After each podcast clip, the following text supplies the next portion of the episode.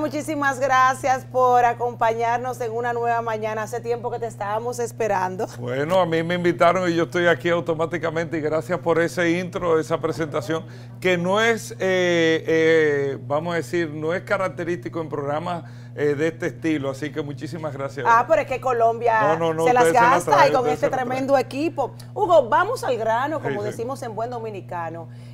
Tú sabes que el dominicano es muy, reticente, eh, reticente o, se, resiste, a los cambios, pero quiere cambios, quiere que nos podamos transportar de un lugar a otro sin tapones, cosa que veo imposible, pero que ustedes desde la alcaldía están haciendo un trabajo para tratar de solucionar este problema. Y ahora veo que venimos con el par vial de la Churchill y la Lincoln. Y de yo solo pensarlo, me da miedo. Sí, mira, es lo normal, no el dominicano, el ser humano. O sea, el tema de un cambio, una transformación, eso te crea una resistencia. Aquí tenemos históricamente una referencia con eso. Te pongo un ejemplo. Cuando se hicieron los Juegos Centroamericanos, que lo hizo el doctor Balaguer hace más de 30 años, fue cuando se concebió el Centro Olímpico Juan Pablo Duarte, todo ese complejo deportivo. Eso era un área verde. Aquí se hicieron huelgas sobre la base, ahí estaba el aeropuerto General Andrew, porque eso no podía ir, todo eso. Hoy es uno de los centros o es el punto deportivo más importante que tiene la República Dominicana.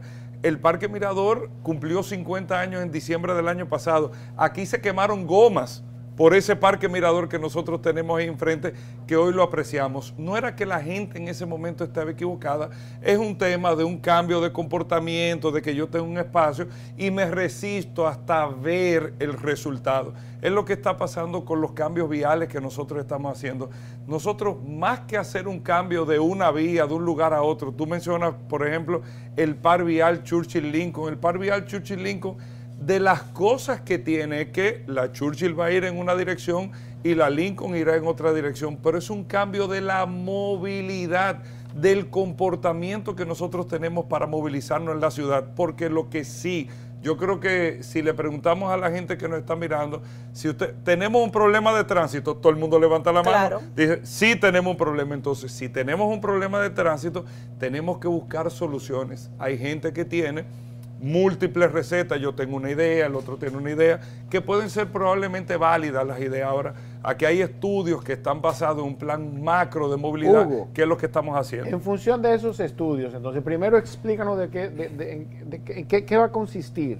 El par vial. El, par vial, primero. Y en términos de tiempo y ahorro de combustible, ¿de qué se va a tratar? Mira, el par vial Churchill-Lincoln, como te hablaba, es un cambio de movilidad. Te va a llevar la Winston Churchill en una sola dirección y la Lincoln en otra dirección. Esto añadiéndole, en vez de tres carriles que tú tienes, entre comillas, en una dirección, si tú te vas a la Winston Churchill, tú tienes tres carriles que van sur-norte y tres norte-sur. Eso es lo que nosotros entendemos. Pero realmente son dos, porque tú tienes un carril que está siempre ocupado por el servicio de transporte público, el que deja todo esto. Ahora la Churchill tendrá cuatro carriles en una sola dirección, cuatro. En vez de dos, va a tener cuatro. Número uno para el vehículo individual.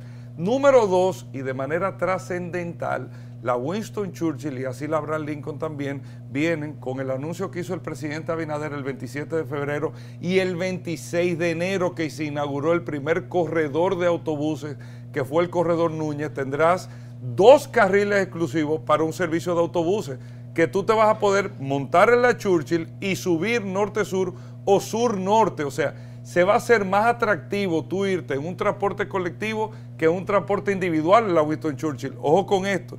Aquí, repito, lo que estamos haciendo es un cambio de comportamiento de la movilidad. ¿Para qué? Para que lo obligatorio no sea tener un carro individual, que eso sea opcional, pero que tú sí como ciudadano puedas tener la oportunidad de movilizarte en la ciudad. Entonces, tenemos cuatro carriles en una dirección. Tenemos un servicio de autobuses que me lleva y me trae en la misma Winston Churchill. No es que yo me voy ahí norte-sur en la Churchill y tengo que cruzar la Lincoln para buscar un autobús sur-norte. No. En la Churchill, yo desde la estación del metro de la feria, del centro de los cerros, puedo ir hasta la Kennedy y viceversa lo puedo hacer en la misma Winston Churchill en un sistema de autobuses exclusivo que va mucho más rápido, menos consumo de combustible y menos costo para ti. Pero como tercer punto importante, el tema de la movilidad en bicicleta. tú que montas bicicleta, eh, tú sabes muy bien, Condesa, que la bicicleta aquí se utiliza y es la verdad, como una eh, como un vehículo para ejercitarse, no para movilizarse. dame un segundito antes de pasar a la ciclovía. pero no la ciclovía, lo que pasa es que la Churchill.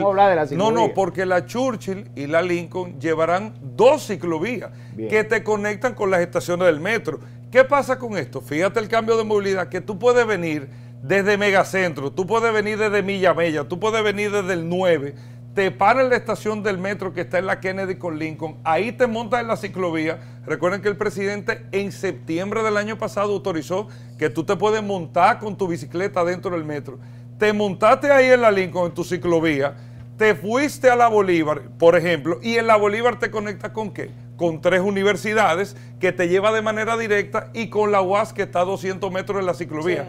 O sea, el carro aquí, perdón Israel, el carro aquí ya no sería imprescindible y el costo para el manejo de los ciudadanos sería el suelo también con este proceso. Exactamente, ahí es a, donde quiero ir. Entonces, la finalidad del par vial inicialmente es las facilidades eh, de transporte público de, de colectivización, exacto. Exactamente, ahora bien, todavía, todavía es importante que el ciudadano maneje las, eh, los tiempos que, va, que se va a ahorrar y en términos económicos que va a representar eso. Mira, el estudio eh, del Banco Mundial, eh, del Banco Interamericano de Desarrollo, perdón, el estudio y las evaluaciones con la agencia francesa, pero más que todo, que son los que a mí más me gustan, son los técnicos dominicanos, los técnicos que están en el Intran, los técnicos que están en la alcaldía del Distrito Nacional, los técnicos que tiene la DGC, que son gente sumamente preparada te dan un promedio, ojo con esto, es lo que dicen los estudios,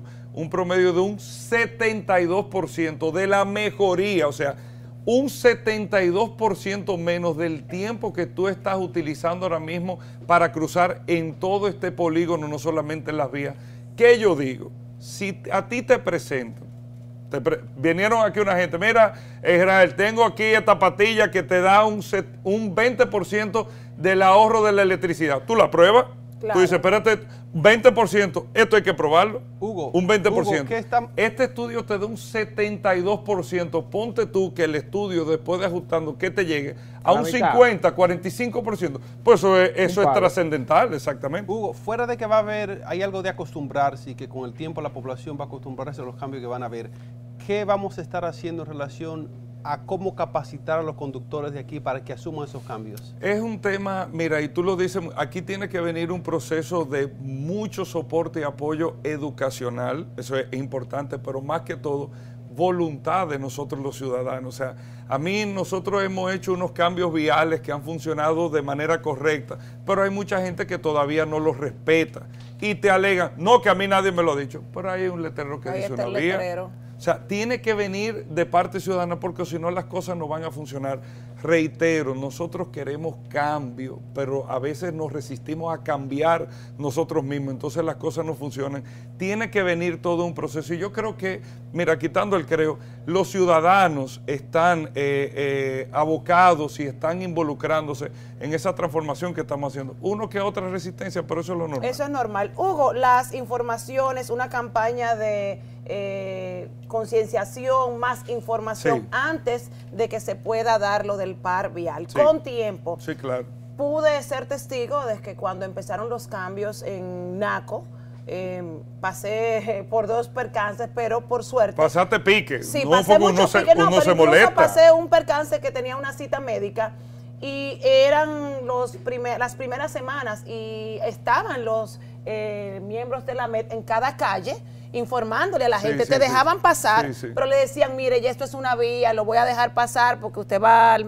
Todo eso. Entonces entiendo que deberían hacerlo desde ya aunque me, informaron que es para final de año que va a estar lista el par no para, No para final de año necesariamente. Lo que nosotros, y yo lo que le decía a Alberto del Diario Libre, es que estamos trabajando para que el piloto de prueba, porque esto primero tú haces una prueba piloto, por más simuladores, por más estudios, por más lo que tú quieras, al final la implementación y el comportamiento es lo que te va diciendo la realidad de cómo va el funcionamiento. Entonces, se hará un piloto de un corto tiempo. Para esto se están coordinando una serie de acciones también incluyendo eh, este corredor de la Winston Churchill de autobuses que está en el proceso también y lo que estamos trabajando incansablemente para que se haga antes de que culmine el año el piloto. El piloto se hace, es un piloto que no tiene prácticamente costo más que una campaña de comunicación y eh, urbanismo táctico, o sea, un mobiliario entre conos y todo que se pone, que se adapta.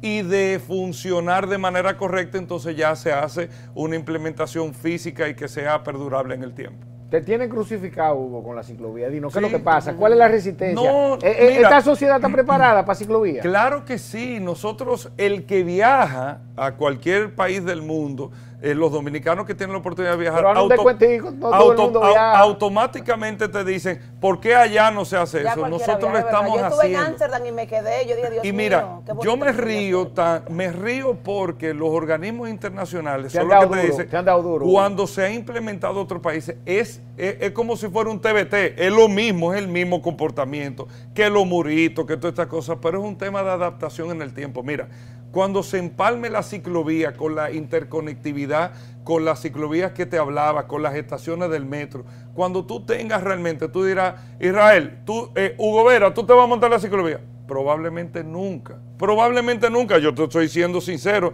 porque el tipo de trabajo que yo hago tal vez no me invita a yo tener que ir en bicicleta a un sitio, pero ahí tenemos tres universidades Ahí tenemos cinco sectores eh, que viven, que, tienen residencia en esa zona, y ahí tenemos ciudad colonial. Lo estamos empalmando con seis hoteles, que uno de los turismos más duros que se está dando ahora mismo eh, de ciudad es visitar en bicicleta y conocer la ciudad es un tema de comportamiento, ¿me entiendes? Que nosotros estamos trabajando y son procesos que se van llevando por etapas. Nosotros lo que le pedimos a la gente, la historia no ha terminado, nosotros empezamos a construir, denos un chance, vamos a terminar y si no funciona no ha pasado nada, pero vamos a terminar el proceso. Hay gente que dice, no que los tapones, no que le quitaron un carril. El que dice que le quitaron un carril a la Bolívar no ha ido a la ciclovía, porque la Bolívar tiene sus dos mismos carriles que ha tenido. Lo que pasa es que se readaptaron los carriles, que cabe una patana en el carril, en cada uno, en el carril de cada uno de los extremos.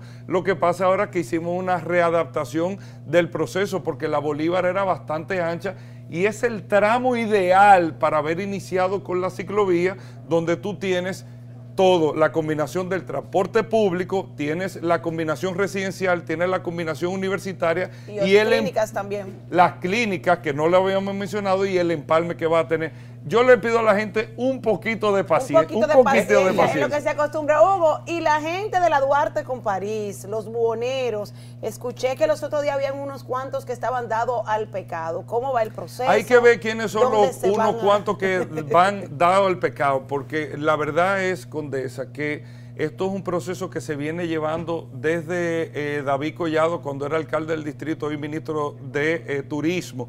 Lo asume Carolina también. Ellos conjunto, encabezándolo con el presidente Abinader, ya hicieron el anuncio del proceso de una de tres etapas que estará llevando la París eh, con Duarte en, está, este bien, Está bien eso de, la Duarte y eso se va a resolver ahora. Hugo para el 24, ¿a qué va a aspirar? no, no, podemos irnos sin eso. a mí mucha gente, a mí mucha gente me pregunta. Que me están haciendo seis. A, mí, me pregunta mucho eso, pero si aquí hay una gente que tiene un proyecto claro, soy yo. Yo no puedo estar con Guararé ni con misterio político. O sea, pues aquí hay un proyecto que está construido, hecho, que se está implementando en parte junto a Carolina, que no está yendo sumamente bien. Pero ¿Tú vas a aspirar alcalde o a senador, Dino? No, no, yo voy a aspirar a lo que la oportunidad en el momento se te presente. ¿PRM o PRD?